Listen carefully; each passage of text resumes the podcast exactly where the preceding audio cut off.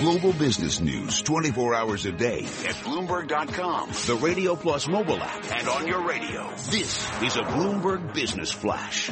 And I'm Karen Moscow. This update's brought to you by National Realty. 30% returns on cash and rented real estate. Find them at NRIA.net. U.S. stock index futures extending declines amid retail sales data that rekindled concern that the world's largest economy isn't immune to slowing growth overseas.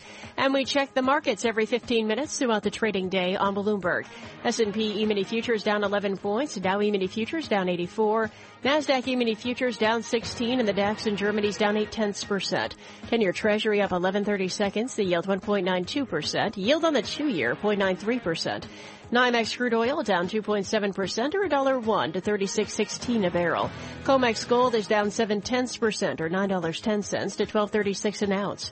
The euro $1.1119, the yen 112.71. That report showed U.S. retail sales dropped a tenth of a percent in February and the prior month's gain was revised to a decline. That calls into question the narrative that bigger gains in consumer spending would propel economic growth at the start of the year. Separated data showed wholesale prices in the U.S. fell two tenths percent in February, held down by lower fuel costs that have kept inflation languishing below the Federal Reserve's goal. And that's a Bloomberg Business Flash. Tom and Mike. Karen Moscow, thank you very much. Um, some other numbers.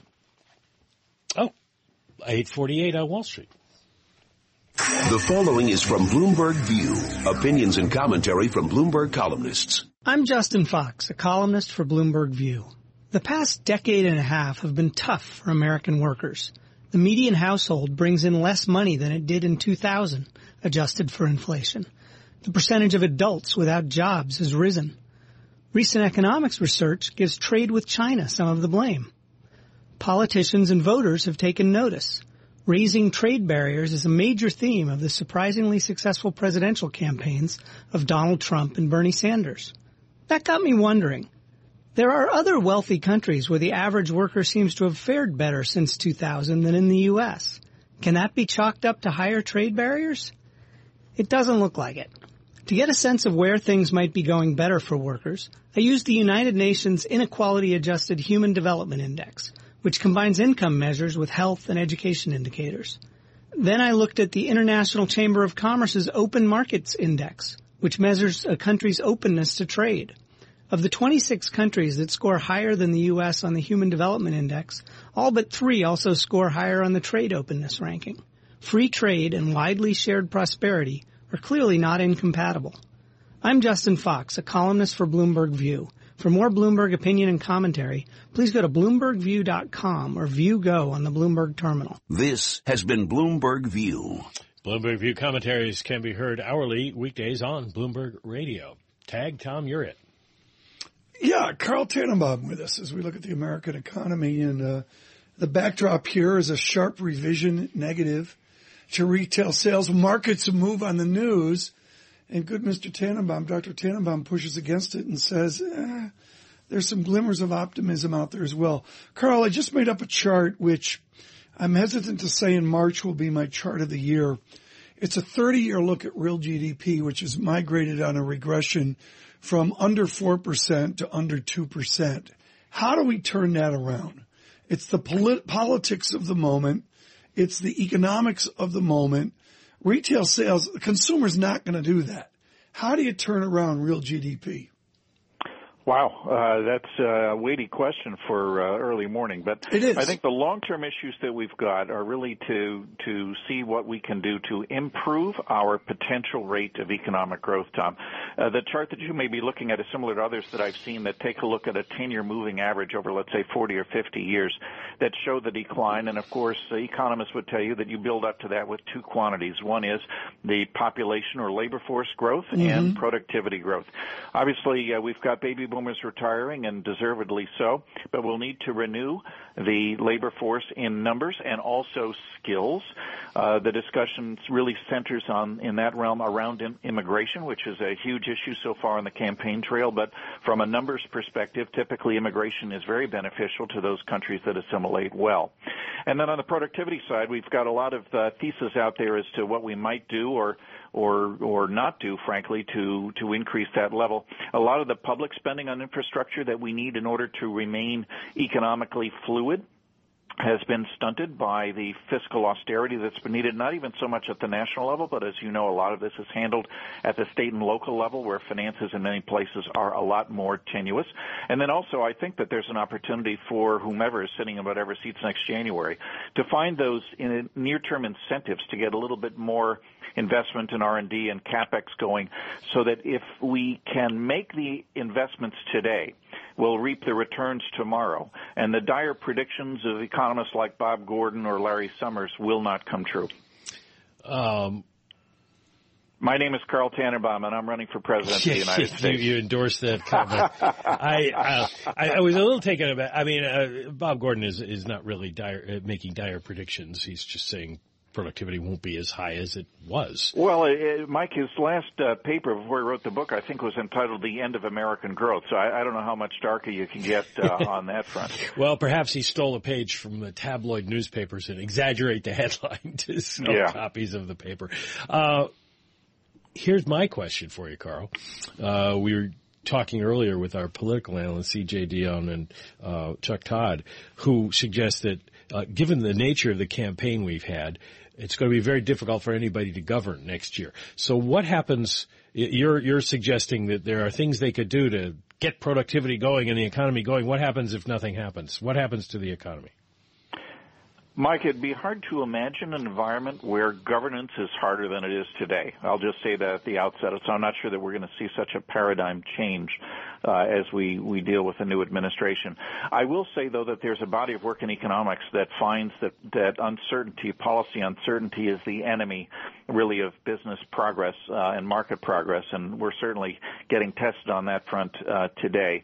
I think gridlock, the status quo, is not good fiscally because of the hill of healthcare costs and social security costs and pension costs we have at the local level that we're facing. We do need to face those as soon as, as possible because kicking the can down the curb curb is going to run into a wall uh, in the not too distant future. When you look, Carl, at the makeup here, and this has been the arch debate, and it can go either way, optimists or pessimists.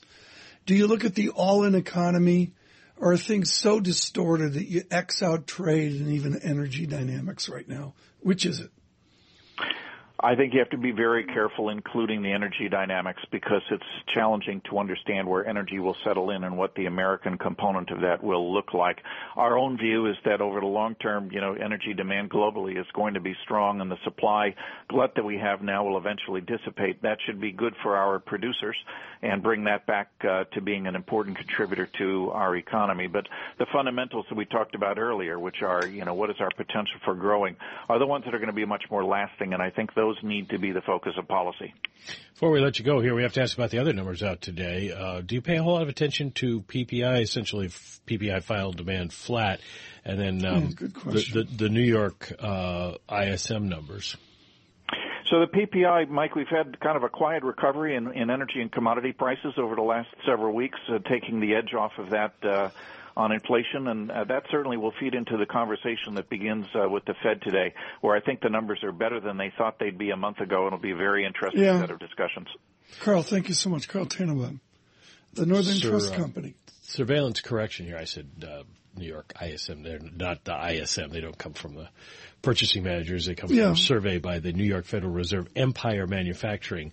It was up to positive 0.62 from uh, negative yeah. 16.64. So a big change there. Well, I'm glad you bring it up in that folks we're buried by tertiary economic data.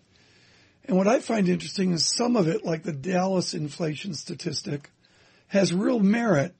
Mike, what do you think of all these, you know, sub, sub, sub indices like Empire Manufacturing. Well, they don't tell you much about what's going on in the in the national economy, and there's no relationship between the yeah. Empire number and the national ISM number. But if you put them all together, it gives you sort of a region by region picture of how things are going. Hmm.